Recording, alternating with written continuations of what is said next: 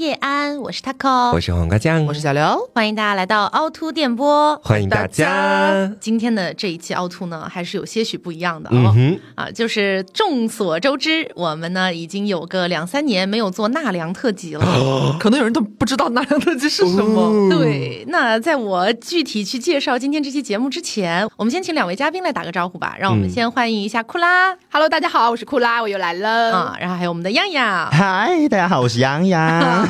对，为什么今天会请上他们两个呢？就如果说大家之前收听过 Out Plus 关于他们俩的单集的话，就会发现其实呢，呃，在他们俩的身上都会有一些跟玄学比较相关的故事。哦，哎，而且这个玄学呢，还不是我们日常生活中所了解到的一些关于什么星座呀这种东西，而是有一些吓人的啊，有一些中式的，有一些小小的迷信在里面的，比如说什么诅咒啊之类的。那今天呢，大家就是把它当做一个故事会，好吧？我们也要在前面先进行一个免责声明。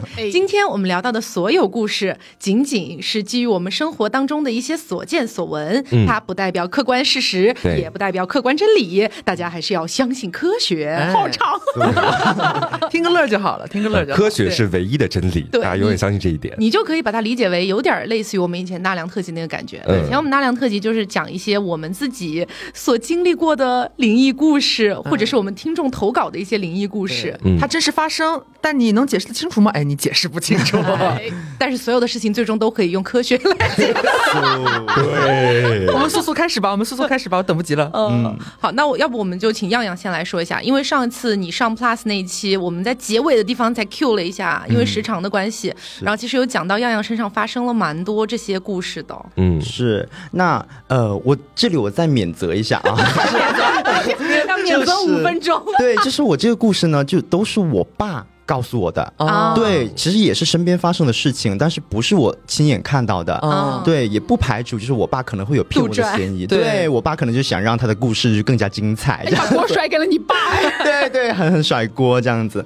OK，那我开始，好，嗯，在很久很久以前，在我们的遥远的广西，OK，就是我的爷爷，嗯，我爷爷呢，他曾经就是有一个半路出家，就是成为一个有点像巫医一样的角色，哦哦，对他。他曾经呢，就是有在旁边呃隔壁村跟他的一个所谓师傅有练一些功夫，就是类似于打拳，什么气功，然后嗯接话发，对，差不多就是这种。然后呢，也有一些类似于一些玄学的手段这样子。然后呢，在我很小的时候就听说爷爷就曾经救过很多很多人，嗯，例如说小时候我爸，嗯，就是教我怎么翻跟斗。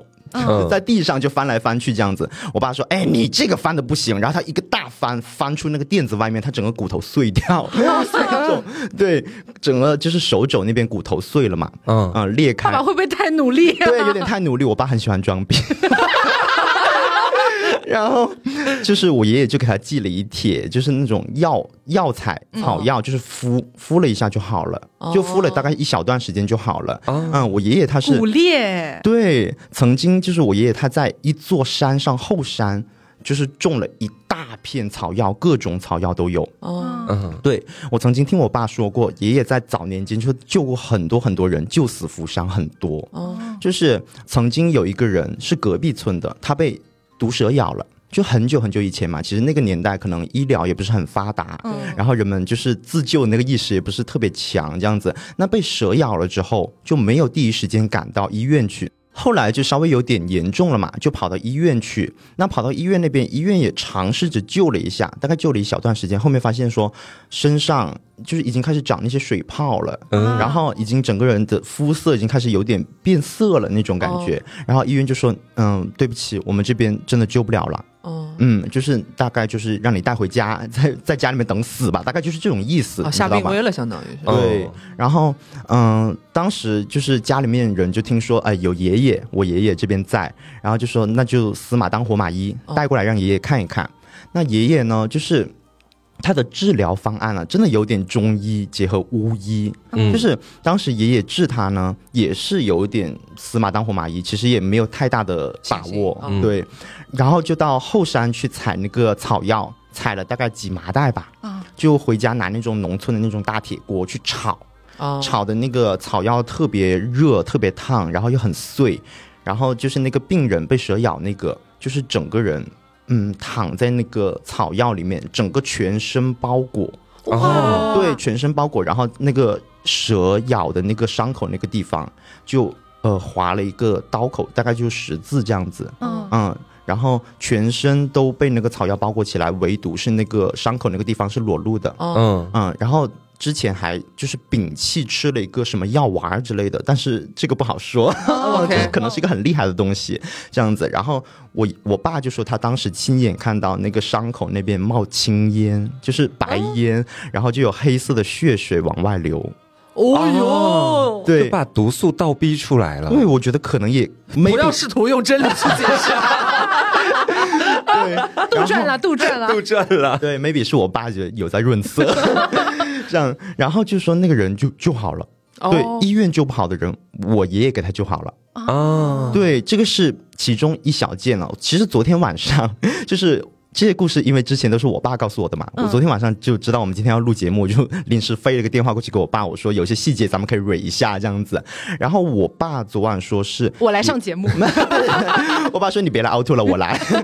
我爸说爷爷在世的时候救活的人，光是蛇毒救活的人大概就有二三十个，哦然后再加上其他的小病，一些类似于肝病啊，一些有的没的那些哦救回来的，就是大概更多。哦，嗯，所以爷爷这些就是手法什么的，有一代一代传下来吗？你有学到一些皮毛吗？并没有那。他应该不会坐在这里了吧？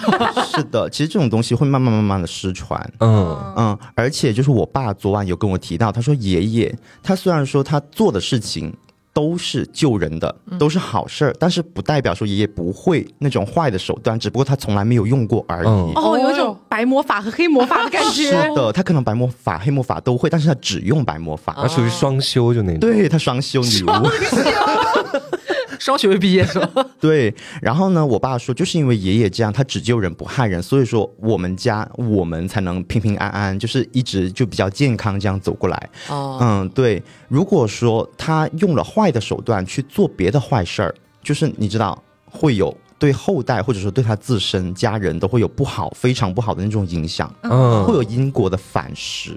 哦，对，就例如说爷爷家当时他。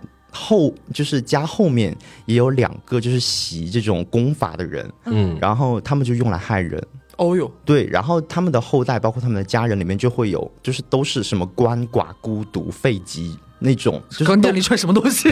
就是嗯、呃大家有没有学过古诗？就是大概就是，大家有没有、什么古诗？对，就是穷，啊，呃，孤独，什么无子无女，哦然后残疾，就是可能会挑着一样来，啊，嗯，反正就会倒大霉，各种各样的对，会倒。大霉，哦呦，我的天呐！因为他前面说到就是关于呃他爷爷上山去采草药的那样的一个故事嘛，嗯。然后我就想到说，其实我好像也确实听说过，就是我听说的是一个理论，不是一个故事啊，嗯。就说好像从一个中医的角度来讲，就以前医疗的那个整体手段还不太发达的时候，中医在当时是不是比较盛行嘛？嗯然后很多人他们就会觉得说，呃，在外面如果被毒蛇咬了的话，大自然它是有一个规律的，这个规律就是。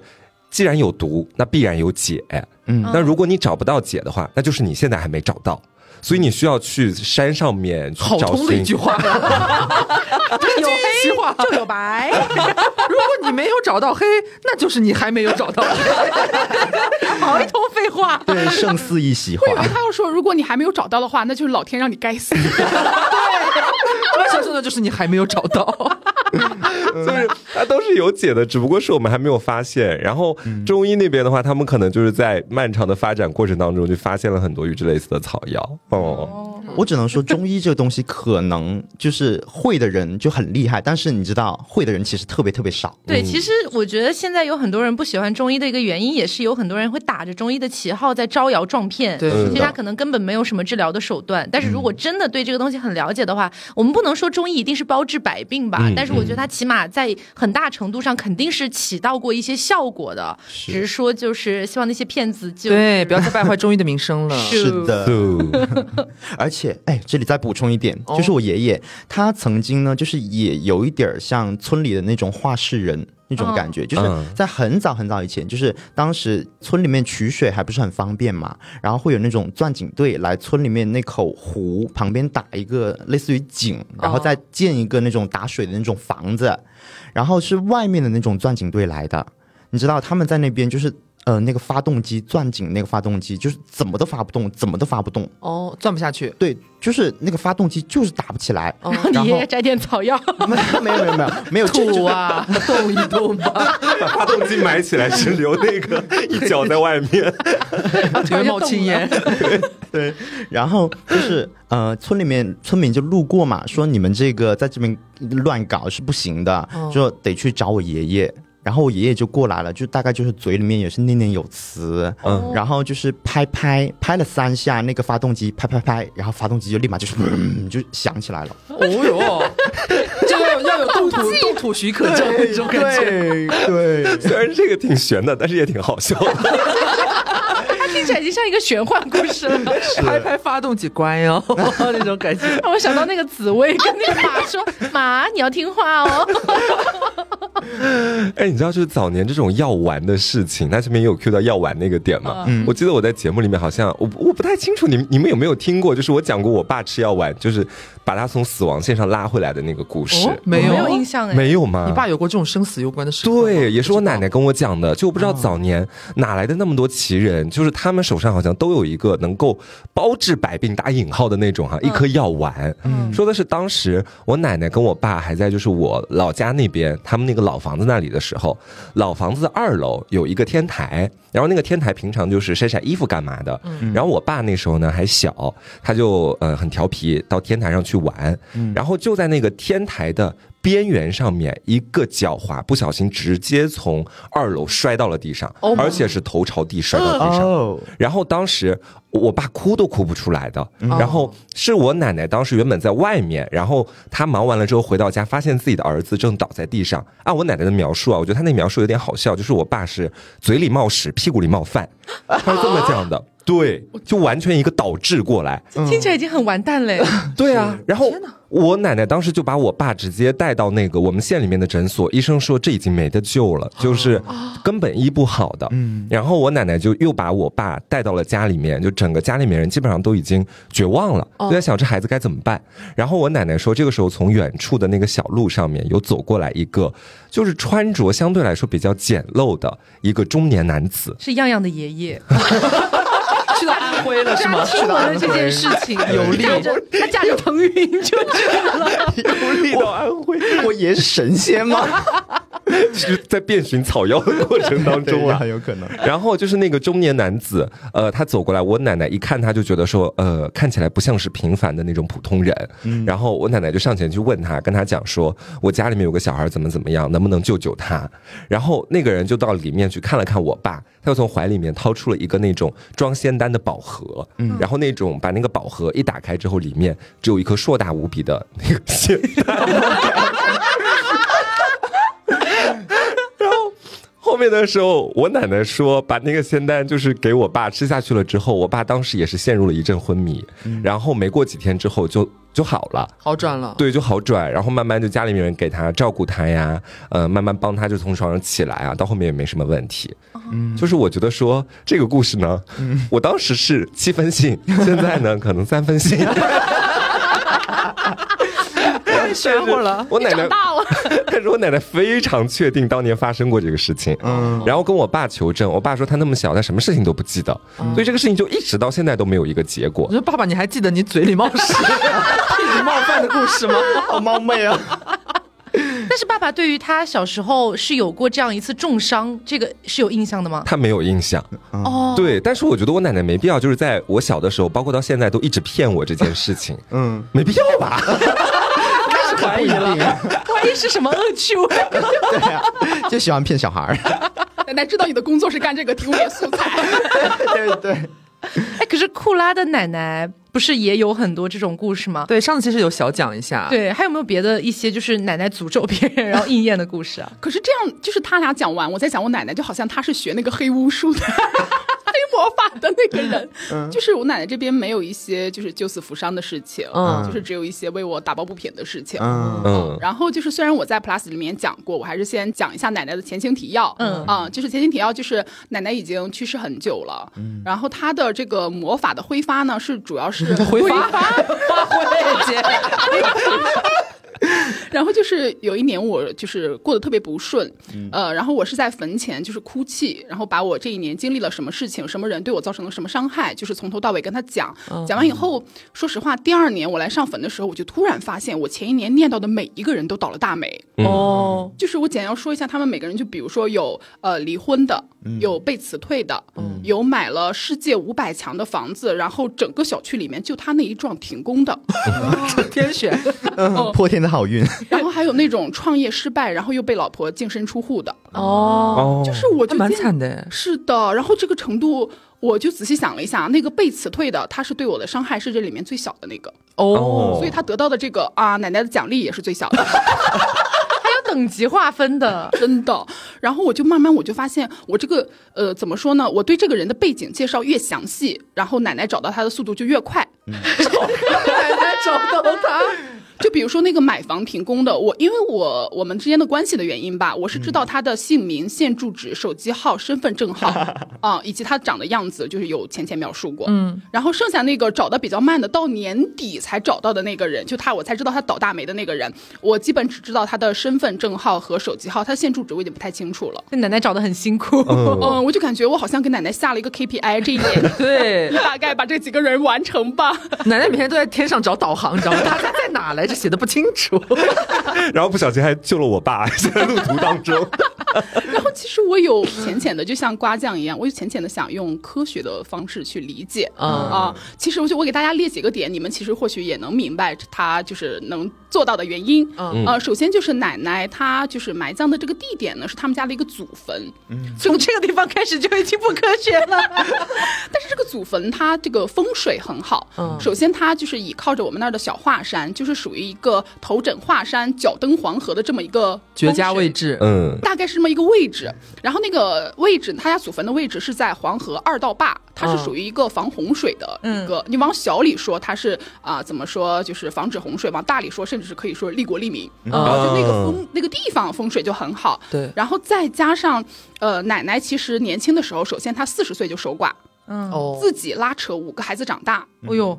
然后在那个打仗的年代，他跟敌军是正面相逢，然后完整的回来。哦，好厉害啊！然后我家那个小城市，它周围是环山的，他是见过那种真的是眼睛里冒绿光的豺狼，完整的回来。哦。如此英勇的女人，现在只能为你做坏事，是吧？你去去诅咒那些就是让自己孙女不开心的人，不是？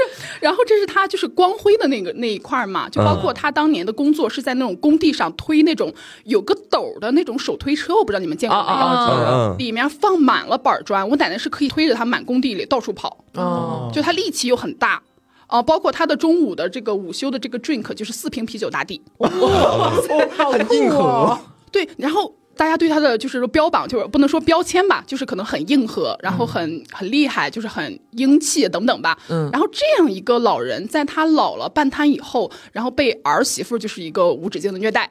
啊，他离世的时候的怨气是非常非常重的。哦，嗯，并且就是我后妈在我奶奶离世第七天哦，第七天就是北方的人应该知道一七、五七、三七等等哈，第七天开始装修家里的房子。啊，你头七你是要好好，这是非常大的一个，你要好好去祭祀老人，是的，然后你在这个时间关关键时间你去动土，然后去家里边大改，你这。你任谁看，就哪怕不说头七，都会觉得你其实挺挺不尊重的。对呀，对。然后这个事情就是速速的得到了一个反馈，就是我们呃一期到了二期该去上坟的时候，然后我后妈就是已经走到那个黄河那二道坝那一块儿，就开始就是整个人发热发昏，然后她的手是弄就是这样这样抖，现在这样抖。然后就迅速被送到我们就是当地的一个就是亲戚家，离着坟比较近的住的亲亲戚家里，然后整个人就是一个高烧不退。哦哟，从此以后，他就再也没有去上坟过，他甚至不敢挑战这件事情。哦，哇塞，这个我相信因果报应。可是我还记得库拉刚刚说的是，我想尝试用科学一点的方式来讲。然后我就是觉得怎么说呢？就包括我前面列的这些人啊，他们都没有我后妈遭的这个怎么说这个最最严重。因为我后妈永远是我的榜单 top one 哦哦，就是曾经有人花八百块钱上我的榜单，我说 never，永远是后妈的。然后就她想把她前男友送上我的的榜单嘛，嗯嗯，然后就是后妈，包括她现在就是怎么说呢？她一生追求两个，第一金钱，第二她的儿子，嗯，就是她自己生的那个儿子。然后这两个我奶奶是让她怎么失去的呢？失去，嗯，彻底。啊？怎么说？然后首先钱这一方面，我后妈的亲爸亲妈家拆迁。嗯，于情于理于法，他都应该有一份他的钱，对不对？嗯，并且他在那个炎热的酷暑夏天，把他们家的那个茅草屋，因为茅草屋是不算面积的，他自己花钱请人，外加自己去和水泥，把那个茅草屋盖成了砖房，就是为了他能算到土地的计算的钱里面去。然后有一个前情提要，是我后妈的妹妹，也是早年离婚，把她的孩子养在姥姥家。我后妈想办法把这个外甥女踢出去。啊，不想让他分这个钱。嗯，他前面已经说动了我的姥姥，说动了我的姥爷，并且准备坐享其成，甚至还能多分一点的时候，就是峰回路转。他呃，爸爸妈妈以及他的妹妹以及他这个外甥女儿众叛亲离，所有人不再联系他，所有人把他踢出了这个局。哦，哇塞！就是从那一年分完钱开始，他的就是怎么说，中秋过年没地去了，是不是？每当想起这个事情，他又在家里夜夜哭泣。嗯，对我来说，那是一种多么美妙的事。因为我觉得要跟不了解那个具体的内容的朋友们讲一下，库拉为什么这么恨他的后妈。嗯，因为库拉是从小到大，自从见到他后妈那一年开始，就每年都在饱受他后妈的家暴。对，并且他后妈不仅家暴他，而且他后妈还在外面演。出一副是自己是好妈妈的这样的形象，所以导致库拉整个童年没有人相信他被虐待这样子。对，嗯，对，是哦，天，我前面有讲这个前提提，我写的很密，我 帮你补了，也帮你补了。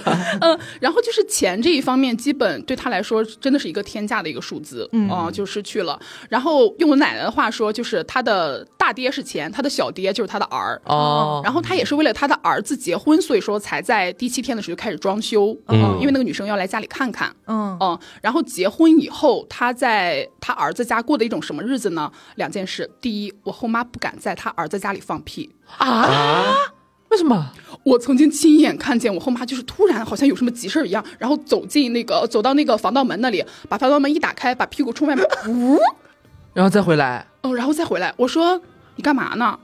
他说没事儿，放了个屁。啊？为什么？谁不让他放屁？儿子儿媳妇都不让他放屁。对，是儿儿媳妇不让他放屁，他怕他儿媳妇儿啊。然后第二件事就是他不敢在他儿媳妇家给电视换台。哦，我的妈耶！恶人自有恶人收，真就是比如说他的儿媳妇也不在，他的儿子也不在，只是电视已经在播放一些无聊的广告了。嗯，他不敢换啊，他人都不在，他也不敢不敢。然后这两件事情，我为什么说是我奶奶做的呢？因为这两件事情是我小时候我后妈对我下的要求。哦，我靠，我鸡皮疙瘩出来了。我也是，哇塞！你现在这个关键点吐出这样一句话，真的很吓人。对，是我在家里小时候每天过的日子。你后妈不允许你在家里放屁，也不允许你在家里换台。对我有一次在家里放屁，就被他打过一巴掌。打过一巴掌？什么？他说：“他说我在吃饭，你在这放屁，你就是故意恶心我，就用济南话骂我，就是那个小瘪妮子，我看你欠欠就是欠收拾的，大概这种，然后就开始就扇我一巴掌。天哪！我去，那什么时候放肆？人能控制的吗？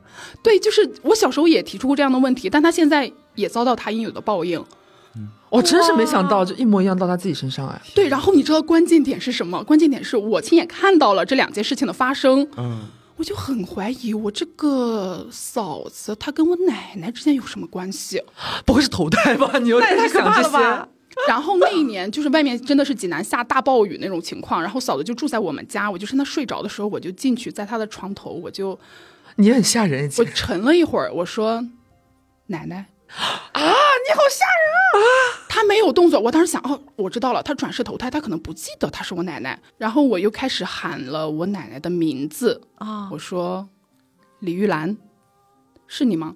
然后就是他没有回应，然后这个时候我后妈就已经进来了，她就是说你干嘛呢？你跑你嫂子屋里。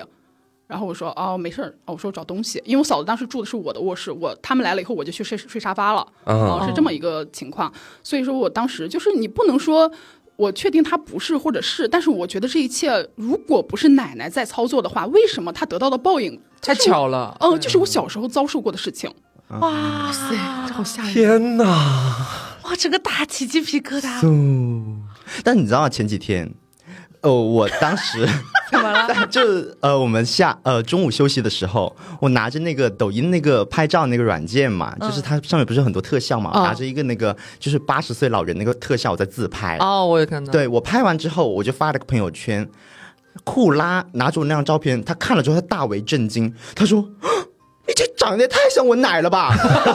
对，然后他就把着我的手臂抓的死死的，他就问我说：“李玉兰，李玉兰。”对，我说：“我说姐，你别太疯吧，到处找你转世投胎的奶奶。”真的，我我觉得奶奶从来没有离开过我。好啦，我在你身边。我们都是你的奶奶，对对，因为他他肯定知道，就在这个世界上，就像我一样，像他一样这么恨我后妈的，全世界只有我们两个人，嗯，就我们两个人知道彼此这些年就是遭受了什么，我们永远不会怀疑彼此说的话，嗯，对，所以我觉得他会一直陪伴我，无论是以这种啊，就是 top 名单报过去，他在那边，嗯。这种形式还是以怎样的形式？对，哎，但是我跟你讲，有的时候哈，就是你一边心里面想着说我相信科学，我是一个无神论者之类之类的，但有的时候经历一些事情，你真的很难评。就比如说哈，我记得大概是在我两年前有一次，就是发高烧，高烧不退，那个时候还在疫情期间嘛，我就以为是自己阳了，然后我就想说我。但是我又不敢确定我是不是阳了。那个时候阳其实是一件蛮可怕的事情，不像现在了。对，然后我就想说，我自己在家试试看看这个温度能不能退下来。万一不是呢，对吧？如因为我在想，如果是的话，我我得呃去医院住多久什么什么，我觉得很麻烦。然后我就在家挨了两到三天，高烧不退，就是烧到三十九度的、四十度的那种感觉。结果呢，就是三天过去了，我还是持续维持在这样的一个温度，基本上没怎么往下降。就算往下降，也最多是降到三十七点六七这样子，也没有降到正常体温。然后我就有点扛不住了，我就给社区打了电话，说我发高烧了，救救我！呃，是不是要把我拉到医院去？然后社区就说，呃，对，是要救。好，然后我就去了医院嘛。然后去医院的路上呢，就是那个医护人员就跟我讲，他说，呃，你接下来呢就做几次核酸。如果确定不是阳的话呢，你就可以就是降降温，然后回家吃药就好了。我就想，OK OK，那我最多也就在医院待个两三天嘛。如如果我没有阳的话，然后我去测了第一次核酸，阴的。好，然后就想，OK OK，那我就静静等待一下。如果明后天没事，我就回家。嗯，结果呢，就可能是因为我当时烧的有点严重了，就是我那个高烧，他不管是给我输液，还是给我吃药，还是物理降温，怎么都降不下来。就是已经持续了有五六天，在医院住着有五六天都没有长了，对，都没有退下烧来。而且你想，加上我在家里面挨的那三天，已经超过一个星期了。对啊，这个温度降不下来，而且我就在医院，我住院的情况下退不下来，且还不是阳。哎，且不是阳，在那几天的时间里面，我每天都要测两三次核酸，都是阴的。哎，我就觉得很奇怪了，这怎么回事呢？然后医生也觉得说，你再观察一下，起码在医院待着比你回家要安全一点嘛。就是万一有什么情况，我说好，我就在医院住着，花了我好多钱。后来那天我实在是有点情绪上绷不住了，我很难过，我很孤独，因为我住的那个病房必须是单独隔离病房嘛，基本没有谁跟我讲话，而且当时那个医院里的那个保洁阿姨还老凶我，就因为我当时身体很虚弱，我没有办法去整理自己，就是旁边一些小垃圾啊什么的，她就老说我，然后就给我搞得就情绪很崩溃。我当天晚上给我妈妈打了个电话，然后因为我之前是不想让我妈妈担心，所以我没有把这个事情告诉我妈。嗯，对，然后是我妈那天晚上接到电话，她才知道哦，原来我发烧这么久了。然后我妈妈一抿就觉得不太对劲，嗯，因为我们家也是属于那种我外公也是半路出家，然后平平时会帮人算算风水、算算命什么的，所以我妈对玄学这一块呢，就是呃颇有些敏感度。嗯，我妈当时觉得不太对，嗯，你这样，你今天先在医院好好休息，明天妈妈去帮你问问。嗯，啊，我当时听到“问问”这个词，我就知道他大概要干什么了。然后，请大家记住，我在前一天晚上是打的电话，我没有跟我妈妈视频。嗯啊，然后到了第二天，我接到我妈妈的电话，我妈妈说她已经找到我们当地的一个，哎，就是一个一个一个一个呃，怎么说呢？一个 master 啊，对，一个 master 了，已经找到一个 master。然后呃，他就说现在是这个 master 要给你打电话，就是我妈就我妈妈就把手机递给 master，然后。然后 Master 是一个老婆婆，然后这个老婆婆呢，就是用我们那边的方言，但是我能听得懂，她就是方音非常非常严重的那种，但是能听懂啊。这时候还是打的电话是吧？没有没有视频，没有视频，全程都没有视频，对，语音通话。嗯，然后 Master 接过来，他说：“妹妹呀，我有我就转换成普通话了哈。他说：妹妹，你现在是不是穿着一个破洞的蓝色的牛仔裤，还穿着一个白色的外套？啊，真的吗？”我说你怎么知道？很吓人，因为我去那个医院穿的什么衣服，我妈妈都不知道。嗯，我没有跟她视频过。然后这个 master 我们也是打电话的形式这样去沟通的，他怎么能知道呢？以及他能明确的说出我当时穿的是破洞牛仔裤，因为比较上年纪了，他是没有说出破洞牛仔裤这个词，他说的是你牛仔裤破破烂烂的。对，然后我说是，然后那个 master 就继续说，呃，我现在看得到你的身后有一个你很久很久以前的亲人，他来回来看你，你不认识他，但是他还挺喜欢你的，所以他想多看看你。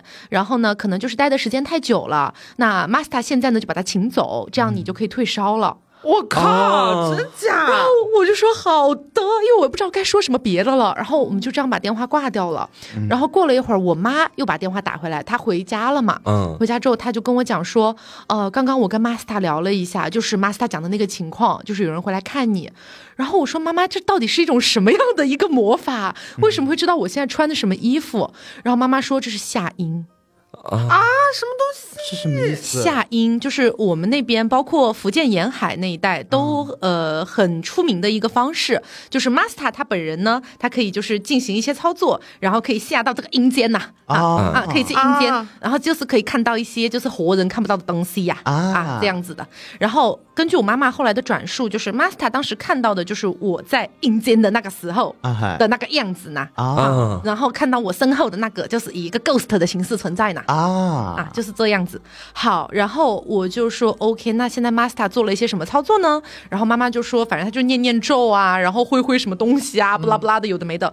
然后我就说好，那我们静观其变吧。嗯，第二天我就退烧了。嗯，我靠，这你让我怎么解释？第二天我就退烧了，然后退烧之后，我就问那个医生嘛，我说我说我已经退烧了，然后我能不能就出院了这样子？医生说昨天有个 Master。给你吃了一种进口药是吧？给你来送药来了。没有，然后医生就说啊，你退烧了，就医生也觉得蛮奇特的，就是还莫名其妙就退了。嗯，因为其实所有的治疗手法都没有什么变动。他说，那你再测个一两次核酸，没什么问题，你就出院吧。嗯，就是这样子，我就出来了。嗯，哇，这有点吓人，其实是，就是我觉得巧合，就那种别的一些什么呃一些。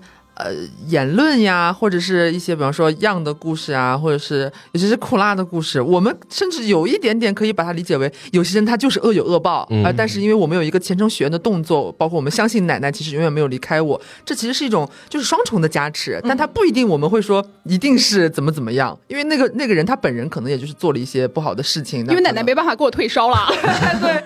就是你还稍微能有一点说，呃，哦，我我虽然觉得很惊奇，但是我也不深究，但是我听故事觉得还挺精彩。但是你这个，当他就是能说出，我真的很害怕这种，就这种什么，就是我们我完全杜绝了任何说，比方说我们出去算命，呃，他们说比方算准什么的，我都会潜意识觉得说，你是不是其实有不小心流露出一些什么自己的信息啊这种的，因为我会潜意识的就不是很信绝对到这种地步的一些事情，但是他讲这种。语音电话见都没见过，你妈妈都不知道，也没有讲，怎么可能知道你现在穿什么衣服？然后他的结论是夏音。对，而且我跟你们讲，我刚刚讲这个故事啊，就大家可以去胡乱猜测，比如说可以觉得我是杜撰的还是怎么样，但真的是我的亲身经历，我真的下属。而且这位 master 还不仅这一次显出了一些大能，嗯还有一次也很可怕，就是呃，当时我妈妈回老家，我在杭州嘛，然后呃，就有一天我跟我妈妈打电话闲聊，然后妈妈说呢，嗯，她在昨天下午突然发现，就是她在老家，老家后面有一个祖坟，嗯，她就发现那个祖坟附近有很多鸟在那边盘旋，嗯，然后他觉得很怪，他就观察了一会儿，观察了一会儿，发现那群鸟就一直在那儿飞，飞飞停停，飞飞停停，反正没有离开祖坟那个范围，然后在那边停了一下午，哎，嗯，我妈就觉得有点怪怪的，这是怎么回事呢？就就在想会不会有一些就是不太好的东西啊，什么什么的，她就打电话给了 master，然后呢，master 就跟他表达说，哦，你们家祖坟有这个情况啊，那呃，我帮你算一下哈。然后过了一会儿，master 又把电话回了过来，master 说，就是呃，这个情况呢，就证明你们家祖坟就是风水上有些问题。然后 master 就说，你们家祖坟那个坟的附近是不是种了很多树？然后妈妈说是的，嗯，master 也没有去过我们家祖坟那个地方。然后 master 就说那些树种的不对，那些树全部朝着就是坟的那个方向长，然后树荫把坟整个就盖住了，然后就是巨阴啊什么有的没的这样子。嗯，对。然后哦，我妈妈就说那怎么办呢？把树砍了可以吗？就我妈妈想的也比较单线思维，就觉得说那有影响，不要遮就好了。对，不要遮就好了。master 说没用的，磁场已经形成了。咦，这话都很吓人啊！那怎么办？然后我妈就说对啊，那怎么办？然后就说，呃，这个东西呢，就是会可能影响到你们家的男丁的身上，女生不受影响。男丁的身上呢，可能就是会出现一些类似于前面什么鳏寡孤独什么之类的这种东西。妈妈说啊，男丁啊，那我先挂了，没事。关我屁事，对啊，关我什么事啊？我又不是男的。对，然后后来妈妈就一直在问 master 要怎么处理这个事情嘛。然后 master 说这个事情处理起来还蛮麻烦的，就可能只能等后续再慢慢看方法了。这样子，现在都没有一个结论，就是这个祖坟该怎么办。哦，因为苦恼，因为你知道，就是关于这个鳏寡孤独这个点哈，嗯确实是这样的。就是因为那个祖坟是我叔叔那边的祖坟嘛，所以其实他们家男丁的身上多多少少是啊，你有跟我讲过，对，有一点，反正不不太尽如意的地方还挺多的，对，嗯，哦，OK，那其实我这边还有个故事是关于我爸的，嗯。是刚刚有点像他口，他说他呃生病了，但是查不出来，也没有办法退那个烧，然后我爸他年轻的时候也有一次，就我还没出生当时，然后我爸有一次他险些就是病的快。整个人都要死掉那种那么严重的程度，然后去对去医院也查不出来什么，医生也说我们什么都查不到，当时也不知道为什么你要你生病这么严重，然后你这么虚弱这样子，然后当时也是呃大概是有认识的人就看出来说有点端倪，觉得你这个不太对劲，哦，然后说你需要去找人去给你看一看了这样子，然后当时呢。我爸他有一个认识的一个人，他那个人呢是那种师傅，嗯。啊，他是会那种东西的，嗯。嗯，然后我爸去找那个师傅了，也是个 master，对，是个 master，对，那我爸 master 二号，然后他去找这个 master 了呢，那个 master 就说他被人诅咒了，而且他被人诅咒的是这个 master 的一个徒弟。啊，master 的徒弟诅咒你爸爸，对。然后后来我就问我爸，我说为什么他要诅咒你？有私怨吗？对我这么问嘛，我爸就说是因为。可能是那个 master 跟他的徒弟就是出了一些你知道纠葛，然后呢，但是因为你知道 master 毕竟还是比他徒弟厉害嘛，嗯，他不能奈 master 何，所以说他就嫉妒我爸跟他也关系更好什么什么的，他就去把那个咒下在我爸身上。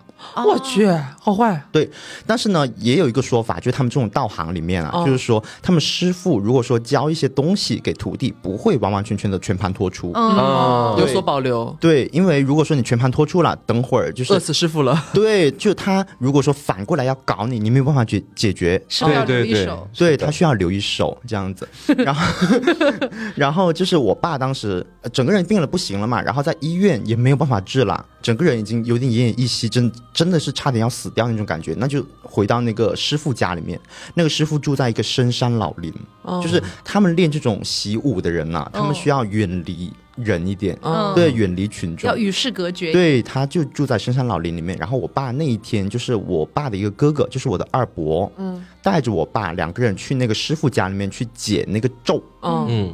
然后昨天晚上我问我爸嘛，我说具体怎么解的呀？我爸其实他说了一大通，我也没太听出来是个 具体是怎么样解的。那我大概我就是杜撰一下啊，你该杜撰了。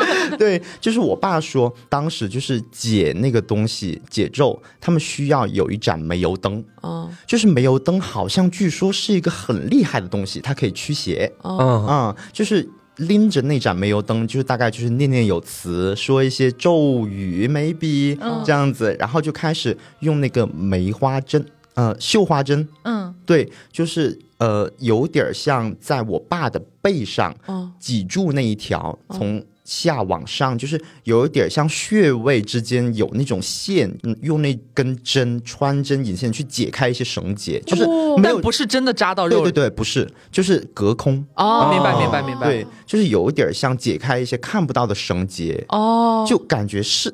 在我的理解里面，我就想说，是不是那个咒它就像一个很密的结，你需要非常精细、非常仔细的去把那根针把它解开。哦，对，就从呃，大概是屁股后面那个地方嘛，从往上解，我爸就整个人趴在那边解到大概是到后脑勺那块地方，我爸整个人大晕死过去。啊，对他整个晕死，然后我爸说他虽然晕死，但是他是有意识的，意识非常非常清醒，然后他还能听到旁边人说的话，但是他只是醒不过来而已。哦，对，但是他也晕死过去了呀。对吧？然后那个师傅的老婆就在一个雷雨交加的夜晚，当天晚上下超级大的雨。哦。然后他们不是又住得很深嘛？嗯。然后那个年代其实那种山路啊，其实很崎岖的，都是泥巴，没根本就没有什么大路，没有什么水泥的。对，就是那个师傅的老婆就跋山涉水，就到大概是村庄里面去请来那个村医。然后到那个师傅家里去进行一个打点滴的动作，就开始掉生理盐水了。我一下就感觉他爸爸就是躺在一个什么山洞里，对，上面铺了什么草，然后挂水，对，就感觉这一幕可能听起来好像有点诡异，就是跟什么中医、巫医和西医的一个结合 这样子。那咒解完了，要开始用常规的医疗手段了，是吧？对，还没解完呢，哦，就是得吊水，边吊边解。哦，对，然后当时呢。那个我二伯嘛，就说其实当时那个村医啊，他消毒的一些手段感觉不是特别卫生。我二伯在旁边看的非常紧张，然后二伯就一直在那边问说行不行啊，到底行不行？因为其实很紧张的，那个师傅也满头大汗，解了几个小时了，然后那么久，对，很久，满头大汗。然后那个师傅虽然说也慌嘛，但是他说别怕，这样子。然后我以为是说别管。我是不是别管？然后就解到大概天灵盖那个地方。嗯，我爸就说感觉有一股气，嗯，从身体里面窜了出去。然后我爸就在那一下一下子就醒了。哦，像松快了是吗？那种感觉。对，然后就醒过来了。然后醒过来了之后，那个师傅就说：“你准备好哦，我现在去杀鸡。”啊，哦，对，就是杀公鸡。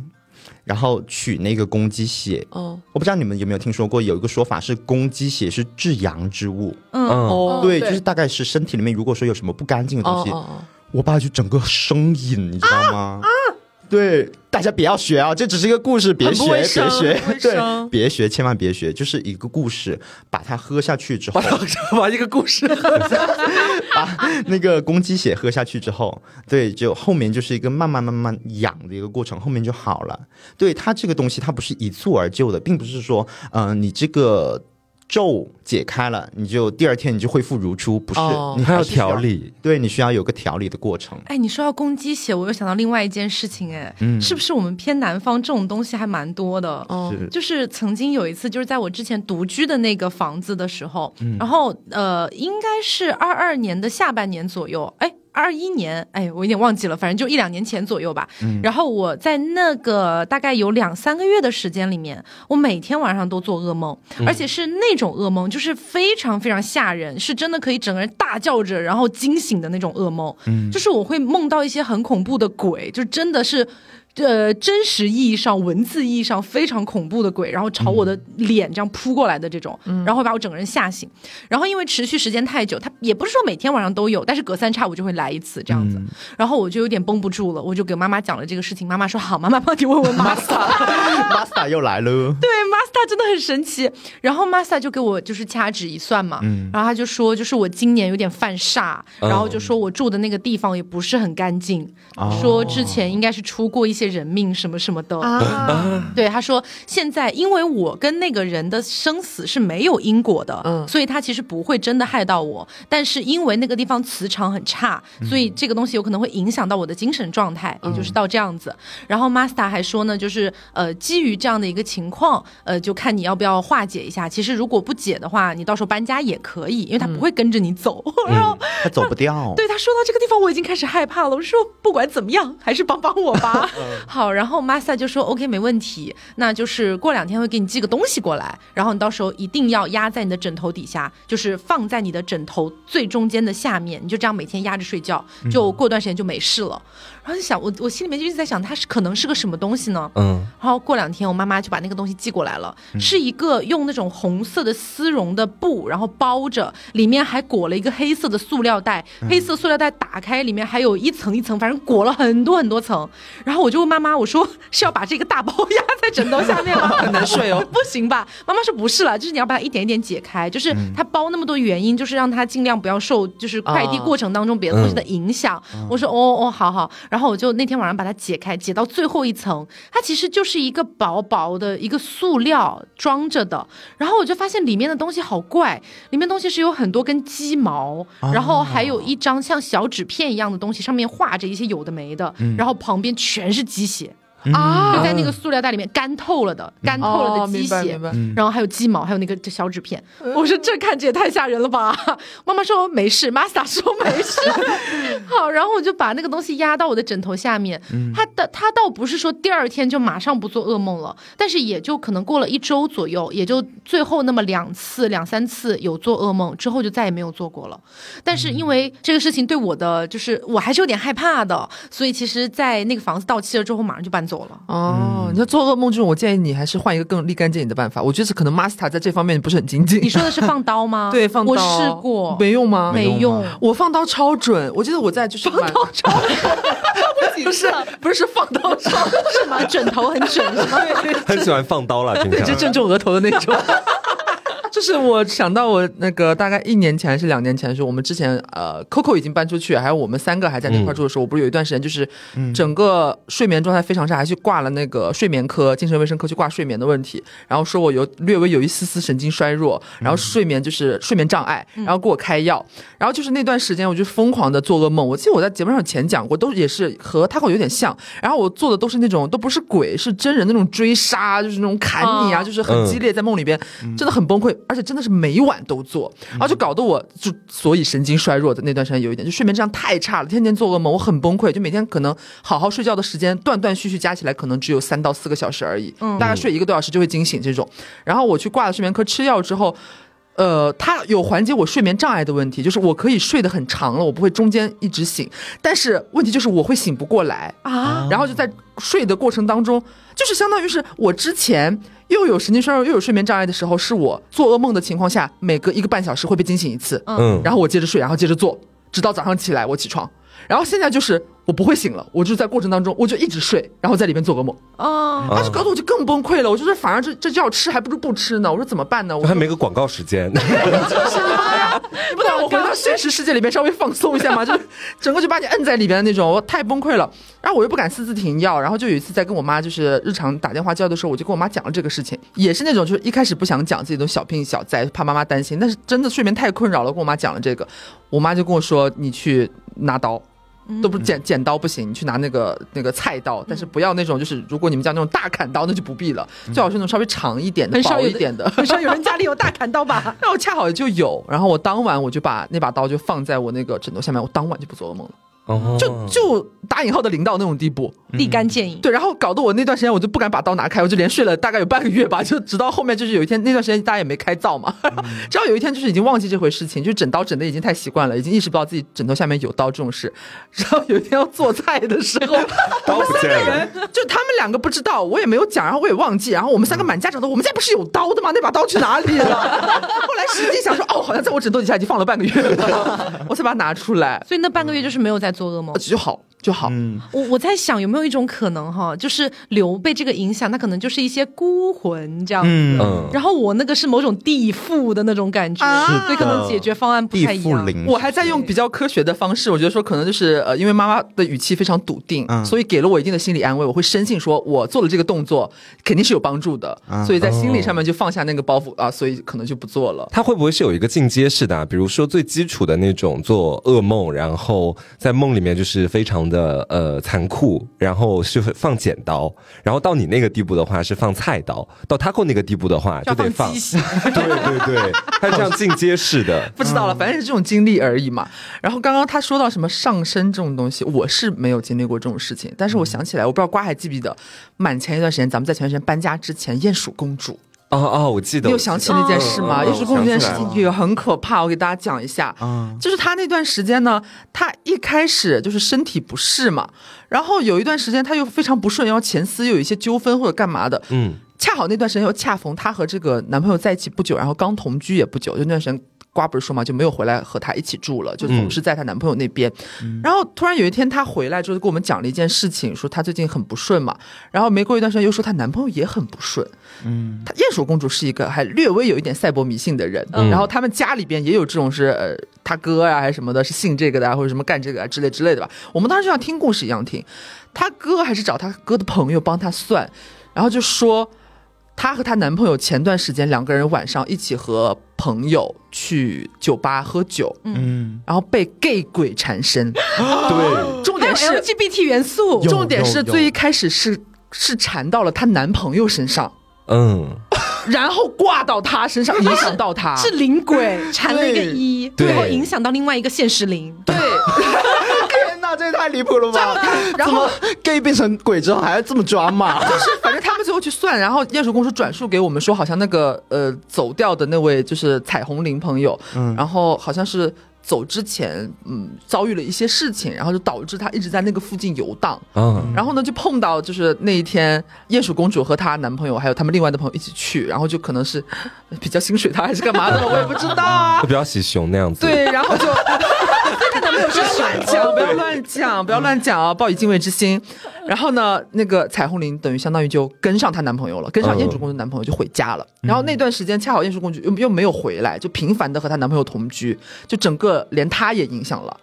然后后来呢，她跟我们讲这件事情的时候，我和瓜当时就大震，就说。你今天为什么回来？不会带给我们吧？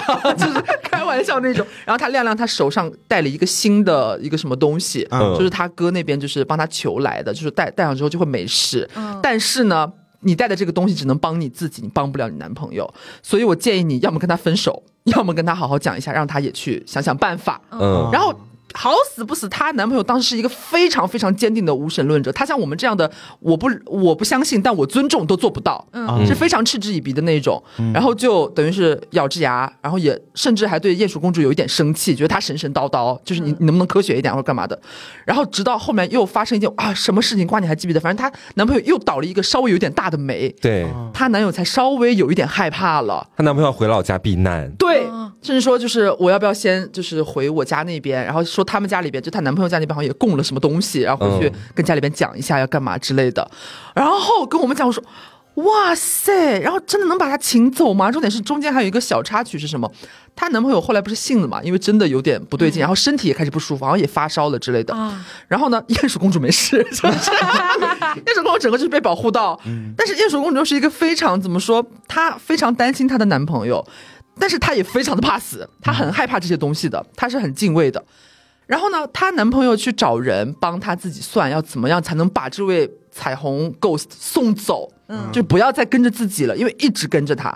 然后呢，她男朋友找那朋友给她算，说是你要在某一天的晚上，我有印象，对，要去十字路口烧纸。对对对。然后她男朋友很害怕，就是人家跟她说的就是你你去烧纸，去把人家送走，但没有说你要谁陪你或干嘛，就说你要去。但她男朋友胆小。就说请求鼹鼠公主可不可以陪她？而鼹鼠公主又是一个非常爱她男朋友，但她心里面真的怕的要死，她很忌讳的。嗯，她就然后她还问她哥，她哥说你千万不要去，绝对不可以去。嗯，哇塞！然后我说你怎么办？我觉得你还是不要去吧，姐真可怕哎。然后鼹鼠公主又很纠结，可是我也不放心她一个人，她真的很害怕哎。然后我说那你要去吗？可是我真的很怕死，干嘛？大难临头各自飞吧，真的就是很纠结。然后最后她是去了还是没去？好像没去没去没去，最后没去。然后她男朋友好像自己完成了这件事情啊。然后后面就呃好像暂时有缓和。她男朋友那是因为当时是有一点身体不适的症状的，嗯，到了那个地步，然后才去烧纸或干嘛的。烧完了之后呢，是这个身体不适的症状有所缓解，但是她男朋友还是不放心，然后才有我和瓜前面说的，他又跟家里边讲说要回家一段时间，家里边去拜拜啊或者干嘛之类的。所以现在。在是现在两个人相亲相爱了，怎么说？其实好像确实是说有一个这样的说法，说酒吧这种地方就是会有一点点危险啊。对，因为酒吧里面它的磁场不太好。首先，因为它比较昏暗嘛，嗯，比较昏暗，然后它都是没也没有什么窗户，外面的阳光也照不太进来。嗯，白天又不营业。对，白天又不营业，然后再加上就酒吧里面人大家都喝酒。知道吧？喝了酒上头了之后，大家都微醺，大家都昏昏沉沉的，就感觉你知道，其实能量其实蛮低的，然后磁场据说是不太好，是有一个这么这样的说法了，我有听说过。于老师要开酒吧哎，每天白天上班时间晒足太阳，你知道吗？阳气很足的啦，没关系。白天卖咖啡，对，挺好的。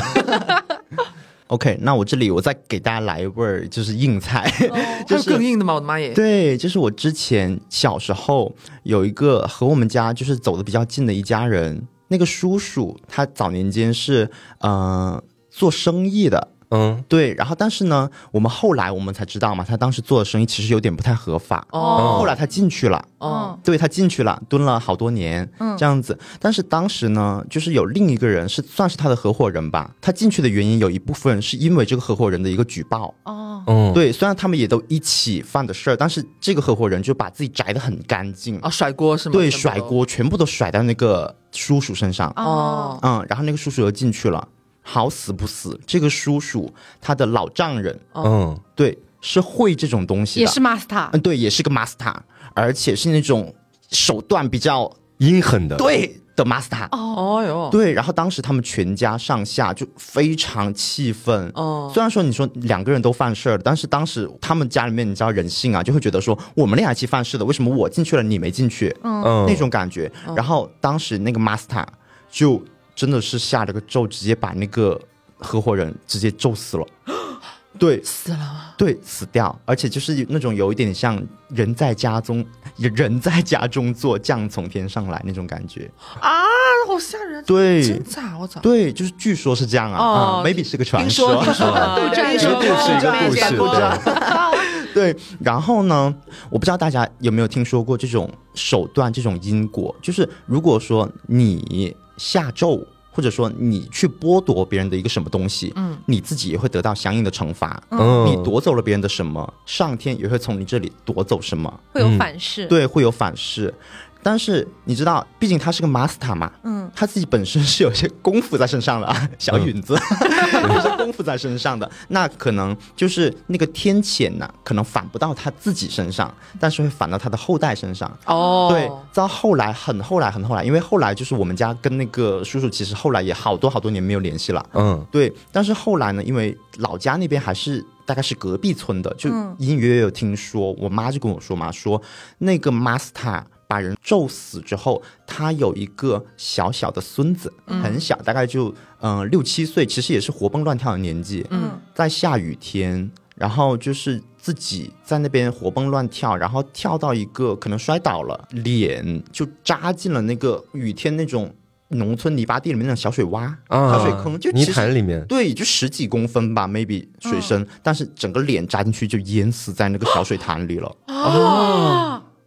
天呐，听起来好可怜啊！是，可是十几公分，我觉得六七岁，按说应该是没有太大问题才对。他直接就爬不起来了吗？是他有可能就是倒下去，他头也撞地了，就晕了，然后他也没有力气再起来啊。哦哟，对，就是这，你不觉得这个水深越浅，听起来越玄乎吗？对啊，对啊，所以我觉得，哦天哪，天哪，悲剧，这本身是一个悲剧，是是一个悲剧，然后同时也警示所有人一定要 别犯 法，对，别违法，对，行善一定要行善积德，嗯，不然的话就是不知道哪一天那个天谴就会找上你哦。还是要做好人，做好事，做好人，做好事。天哪，就是要不然我讲一点阳间的东西吧。可以可以，就是嗯，就是我不知道大家最近有没有在某音上刷到关于宠物灵媒和宠物沟通师的事情？你这很阳间吗？灵媒这两个字，我觉得很温馨啦。哦，真的吗？因为我不太了解它是干干嘛的。就是简单说，就是它会跟宠物进行一个沟通哦，呃，然后它会呃跟宠物的对话当中了解到宠物对你的一些想法呀，啊，它现在在家里过得怎么样啊？就有很多主人是想知道这方面的情况的，哦，然后 Master 转述给你。嗯，对，可以这么讲，对，沟哦，像是在你和你宠物之间架起一个沟通的桥梁，而且是双向沟通哦，它可以把你的话带给宠物。哦，嗯，好可爱哦，是吧？温馨起来了吧？哦。然后当时是这样，就是我当时刷到那个视频的时候，他首先他是左边放他跟那个人的聊天记录，右边放一些图片和视频佐证这件事情是真的。哦。首先他那个人就说，呃，沟通师说你们家的客厅应该有一个比较大的沙发。然后沙发下面是一个比较奶白色的地毯，那个位置是你们家每天光照最好的地方，所以猫猫非常喜欢那个地方，应该会经常趴在那里。然后右边的配图就是不同时间、不同呃怎么说月份，然后那个猫趴在那里的照片哦，很具体。看到这里，我觉得还好啊，就是我觉得很多人家庭构造都这样啊，我还呃不太相信啊。然后接着他又说，嗯，为什么猫会跟我提到鲨鱼呀？你最近有跟它吃什么鱼类的冻干吗？哦，然后这个主人想了想说：“哦，我家唯一鲨鱼的东西，猫又很喜欢的东西是我的拖鞋。”哦，然后他右边配图就是那个猫无时无刻都在抱着他的拖鞋。哦哦，就这样睡啊，那样闻啊，就这种的。然后我觉得，嗯，也也还行。呃呃，浅浅有点撬动。然后接着他又说：“呃，你的猫是不是最近有见过别的猫猫狗狗？呃，给你提几个颜色：棕色、咖色还有白色。”这个主人立刻对照他前几天。金渐层，他朋友的金渐层来过他家，以及一只白色的西高地来过他家。嗯，然后右边配的是一个视频，然后那个猫非常凶狠的在冲那个西高地，就是呲牙咧嘴，然后竖毛那种的，攻击的那种感觉。然后这个沟通师告诉他，就是猫猫很不喜欢这两位朋友，这两个朋友给他压力很大，就希望以后可以不要见到他们了。哦，然后这个视频刷完以后，我觉得反正你已经成为会员用户，没有了，就是嗯，从事过从事过这个行业以后很难被骗钱，但是后来又被骗到，就是我觉得还好，我没有特别相信，嗯，但是呢，某音的这个算法抓取了我这个完播率，我完整的观看了这个视频，他又给我推下一个，下一个真的有把我吓到，就是他是那个猫，就是前面沟通了一堆问题都还好，最后一个问题，他说你这个猫。左脚掌、前脚掌有点不舒服，嗯，就主人说没有啊，很正常。我们今天还就是跳高啊，就在玩什么逗猫棒，很正常。然后呢，沟通师说说，要不您扒开毛，然后仔细拿一个小手电照一照，嗯，在猫的我不知道这个怎么讲，叫齿齿节这个手指缝这个缝缝里面，缝缝里面，然后揪出来一个大概只有半厘米的一个小刺儿。哦哟，这还蛮准的。这个让我吓人的点是，就是你知道这个小刺儿小到我是主人，我跟它这样玩一天，我怎样去摸它，我可能都发现不了。嗯，而且它还没有影响到猫的正常活动。嗯，而这个人只是跟他通过线上沟通就发现了。嗯，呀，然后这两个点就已经呃，又是我想要去找一个靠谱的 灵媒，然后你充值，对，然后想跟我家的猫聊一聊。这个时候，我们身边的案例就出现了。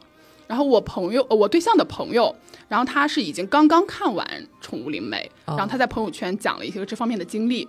其他我就先不提。我觉得最吓人的一点是，他问这个宠物灵媒说：“呃，我家的猫猫能不能看到另一个世界的东西？”哦，好特别的提问哦。然后宠物沟通师回答：“你的现在这只猫不可以，但他说弟弟可以。弟弟是他家另一只猫，并且。”他完全不知道他家有两只猫，而且他说出了另一只猫的性别哦，性别就他说他是公的，就他说弟弟可以。我靠，这个这个是那只猫告诉他的，因为他在跟猫沟通嘛。说他说我看不到，弟弟可以。弟弟也是 master，master cat。对，然后就是这些已经怎么说，从推波助澜到这个身边有实力佐证。对，然后我就。搭上线了，嗯，搭上线了以后，我觉得我这个怎么说？我觉得操作蛮简单的，它是属于那种限时不限问题的，你可以把问题列好，然后把猫的名字告诉他，因为当时是我对象跟他连接的，所以说需要一张猫猫的近照以及我对象的近照。嗯，需要的东西也比较简单。然后开始以后呢，他会用呃用猫的口吻跟你讲话的时候，他会用单引号括起来。嗯啊，讲完猫想说的话，他会用他自己的话跟你沟通。嗯嗯。然后基本我们问的问题呢，首先第一个问题就是说啊，喜不喜欢妈妈呀？喜不喜欢现在这个家呀之类的，就是感觉嗯，我其实对第一个问题期待也不是很大啊，就是喜欢喜欢啊，很待得很开心。呃，基本可能都这么说。但是直接这个宠物沟通师就说，呃，猫它当时说的是，就是我来到这个家里的时候，心里砰砰跳。哦，我感觉，呃，我不知道为什么我会来在这里，我感觉我还会去别的那些让我压力很大的地方。嗯，然后这个沟通师就问我们说，所以，嗯，这个猫在来你们家之前有频繁的往返两个以上地点吗？然后我和我对象，我俩就汗毛竖起来了，因为这个事情只有我和我对象以及卖给我们猫的那个猫舍姐姐知道。嗯，我家的猫之前是个种公。哦。它出生在 A 猫舍，然后 B 猫舍买断了它的繁育权，嗯，然后等于它发情期的时候，它会频繁的来访，就来就来访，对，往来母猫家，对，它会呃去 A 猫舍一段时间，然后再去 B 猫舍一段时间。然后要播种嘛？啊，对，好可怜啊！就说什么买断生育权，这是啊，有虽然不是讨论这个问题，但是让我让我觉得心里边有一点难受。哎，只是小猫咪而已啊。是的，然后呢，它为什么会来到我们家？是因为 B 猫舍的繁育计划有变，就是大家往上倒几年，可能能有印象，那个年代就是银渐层非常火，嗯，后来金渐层又非常火，嗯，但我家的猫是金点色。它属于一个点色，就我说这个的原因是因为，就是很多猫舍它会等于像下注一样，我觉得今年可能会火什么，我可能重点繁衍什么，就等于当时金点色这个被他们抛弃了，我觉得可能火不了，所以它才下岗了。对，它就下岗了，然后就是，但是他又很怕自己押错宝，所以说他就把我的猫绝育了，就等于我不出售繁育权，我只把它送到宠物家庭里去。嗯嗯，所以当时我的猫来我家，一个是年龄比较大，然后再一个又是一个绝育的一个猫。就这些事情，我觉得它很难通过其他方向去了解到吧。嗯，他就直接说是肯定是往频繁往往返于两个以上的地点。嗯哦，然后后来我们就通过他告诉他告诉我的猫说啊，你不会再去这别的地方了，你可以很安心的在这边住下。有点难过，我就说会温情的。嗯，然后就说完这一点以后呢，然后就开始问他一些。呃，其他的就还好，就他直接点出说你的猫眼睛会经常不舒服。哦，但是我们在给它拍照的时候，我的猫是非常健康的，眼睛没有问题。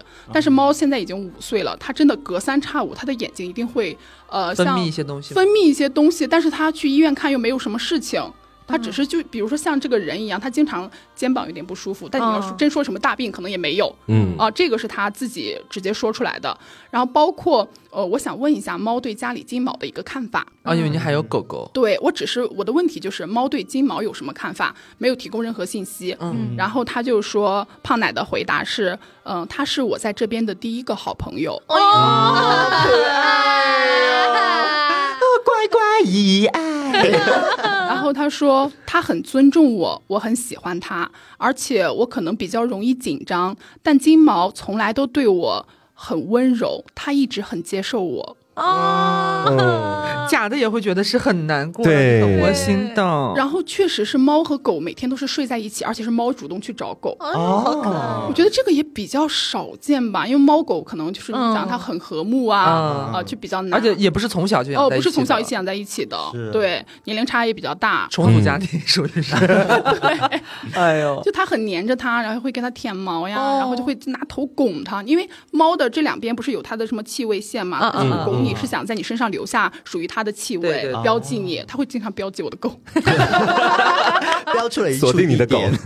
对，然后其他的一些问题就是，比如说也会发我的照片给宠物沟通师，因为我们在家会自称我对象就是他的妈妈，我是他的爸爸。然后我对象就问说啊，我女朋友也想知道，就他对爸爸是怎么看的？嗯，好复杂的一段话。OK，口令。然后宠物沟通师说，嗯，喜欢爸爸。但爸爸有时候会会发出那种粗鲁的很大的声音。你在家里面是会嘶吼吗？就是嗯，我可能就是比较稍微有点急性子，就我用东西的时候，包括有时候可能早上，比如说急着出门啊，或者动静大，动静会比较大。但是我觉得这种东西你更难去胡诌八扯吧。你甚至可以说他，比如说喜欢爸爸或者不喜欢爸爸，或者觉得爸爸对他有点凶，他甚至说的很细节。对，你可以说点无关紧要的。他说他说的很细节，嗯，粗鲁，粗鲁的声音，然后就会就会吓到他。就我对象在家，比如说用抽屉什么的，就合的会比较轻柔一点，哭我就哭就。合上去，对我觉得这种事情他是很难去编，然后又编的这么郑重美心，嗯嗯，然后我就深信不疑了。哦，就是咱们整个体验还是比较顺畅的。哦，然后再来到我这边。瓜也有，瓜当时听了就整个就是一个喜笑颜开，真的就是当时库拉给我激情安利，然后跟我说太准了，就是家里面很多猫猫的小细节，那个灵媒都有告诉他们，而且都很准。然后我问他具体的细节嘛，他说这个是我要上节目才能说的，现在不能告诉你。然后我今天才知道，对我就觉得我跟他之间是有那个信任的，而且他那个表情，我觉得其实没有骗我。嗯，然后我说你把那个宠物灵媒的微信推我一下，然后当时就联系上了他。呃，我一开始的时候跟他聊天的过程当中，我没觉得他有什么不对。然后到后面我预约好了时间，我们正式的要开始准备去进行一个通灵的这个过程的时候，嗯，他突然口风一转，开始叫我爸爸了，就是。他会直接以宠物的口吻跟你讲话，说爸爸怎么怎么样，爸爸怎么怎么样。但是好奇怪，对他入戏，我是有点出戏的。其实，怎么聊的好好，突然叫我爸爸，我就。但是我又不好意思破坏现场的那个氛围，然后我说好吧好吧，那我就当没有看到爸爸这两个字，然后就跟他进行正常的交流嘛。当时我记得是，呃，我邀请了一群朋友，就让他们在我家里面玩儿，然后我是在一他们在那边玩，我在这边跟他进行一个线上的沟通，嗯，而且我还提前的跟年年就三番五次的叮嘱，因为 他也叮嘱我要叮嘱年年，说要告诉年年，待会儿会有一个姐姐来找你。然后你要跟这个姐姐把你想对主人说的话全部都说出来。如果你有什么需求的话，也都可以告诉她。嗯，然后我就把这些话如实的告诉了年年，年年也没理我。反正我觉得应该是 应该是听懂了吧？对。然后后面的时候，这个咨询就正式开始嘛。呃，他先一开始给我去讲的是年年现在的状态。他发了一个表情包，就是一个猫猫非常惊恐的表情包。嗯，然后就旁边呃那个表情包上还有个感叹号，然后有个惊字。嗯，然后我当时我就说为什么？怎么是这样呢？嗯，他就那边回复给我说，他说为什么面前会有这么多人？就是 他知道，他知道，就是他比较害怕面前的这些人。然后我当时我就是一声惊叫，你知道，在家里面，对，我说这也太准了吧！我说平常我家里面就我一个人住啊，嗯然后他怎么会知道今天家里面来来了这么多人？你也没有讲，对我没有讲，我从头到尾都没有告诉他的。我没有，是不是那个宠物灵媒的中介？对，库拉从里面抽成了。对啊，我没有透露这个信息。然后他后面紧随其后又讲了第二点，他说：“嗯，年年不太喜欢待在那个。”我给他买的航空箱里面，他更喜欢待在猫包里。然后我当时我才发现，就是我家里面确实只有一个航空箱，我没有买猫包。平常我带他去宠物医院，全部都是航空箱直接提着的啊。就是我那时候我就在想，哎，为什么他会知道我用的是航空箱而不是猫包？嗯，然后这个点就是又。进一步加深了我对他那个相信嘛，然后我就在想说，哇，后面还能到底抖出多少信息？然后这个时候 他们在旁边玩嘛，然后就我就把这个消息跟他们讲，然后大仙还是大人，他们特别好笑，他们说，那你问问现在屋子里有多少人？我说这个问题就不要为难别人了吧，猫也不一定会数数啊，真的是。然后到后面的时候，其实我觉得说最准的就是前面两个问题，后面的问题基本上都属于那种给我一种他在挑我喜欢听的话去讲的感觉。就比如是说问他对我什么感受，我都能猜到什么回答，就挺喜欢爸爸的呀，而且挺依赖爸爸的。平常的话，就算爸爸对他发脾气，他可能也不会有太多的一些呃生气的反应，因为年年确实是一只脾气比较好的猫，是这个点他是点清楚了的。但是我觉得有一点不准，就是说呃，每当爸爸在外面上班的时候，他都会想年年在家里有没有吃好睡好。年年也会在家里想爸爸在外面有没有吃好睡好。可是我上班从来不会想年年。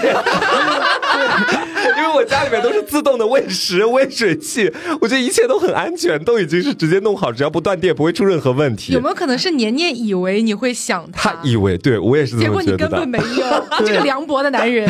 而且还有一个点啊，就是前面说年年对说这么这么多人很惊恐。我觉得你那也没很惊恐吧？就我刚进去到处蹭啊，对啊，第一次见面的你这个蹭一下，这个蹭五秒，那个也蹭五秒，就不会多一秒少一秒。就是他说惊恐，我觉得可能是从一个怎么说呢，就猫碰到生人，然后自然而然心里面会有点害怕。但是其实年年当天的表现确实是没怎么看出来他说的那种惊恐感。是年年从来不怕，就是新来家里边玩的伙伴。有没有可能他就是那种心里很害怕，但实际上是个表演型猫哥？你才是他的中介吧？喜欢给他圆。但是我个人觉得啊，因为我当时有看他们那个工作室给我发过来的一个整体的简介，它不单单是接这种活着的宠物的一个怎么说通灵，还接那种死去宠物的通灵。我觉得这是他们存在的一个很重要的意义吧。就是可能有的时候家里面养了十几年的宠物死去了，作为主人来讲的话，其实很难过。这个时候通过他们的方式来跟宠物，好像达成了某种对话，对自己的心理来说是一种慰藉的。然后就想着说，比如说你的宠物已经经走了。蛮久时间了，你有一天突然想到他了，你自己一个人难过，那你倒不如就是可能跟他联系一下，然后 搞得跟我在给他打广告一样。没有，我只是在分析他这个存在的意义，就可能是他能告诉你一些。宠物那边要递给你的话，我会觉得说这个还是蛮有意义。就哪怕是编的，就是你也会心里边好受很多。你当你当时可能那个状态下需要的就是这样一种情绪上的一些包容而已。包括就是聊到后半段的时候，其实我觉得他已经在顺着我的话开始讲了，所以我觉得相不相信已经不重要了。嗯但是他给我反馈的那些话，我会自然而然的把它带入到是年年告诉我的，我心里面就会觉得很温暖。很开心那种感觉，我觉得这份情绪价值还是值得的。嗯嗯，好，那今天就跟大家分享了一些很玄学的故事。嗯，呃，在最后再强调一下，大家要相信科学哦。对啊，我们没有，我们没有推荐大家去做任何的相关的这些东西哈，只是大家有一些这样的自己的或者身边人的经历，差不多都有。那我们今天汇总一起给大家来聊聊看，大家就当听个乐子，好吧？今天所有故事全部都是编的，对，全部都是 杜撰，是编故事最满的一期。嗯，好，那大家如果有类似的故事想要分享的话，也可以在评论区跟我们一起聊一聊。嗯，那我们今天的节目差不多就是到这里啦，希望大家能够喜欢。我是 taco，我是黄瓜酱，我是小刘，我是样样，我是库拉。别着急，慢慢来，拜拜。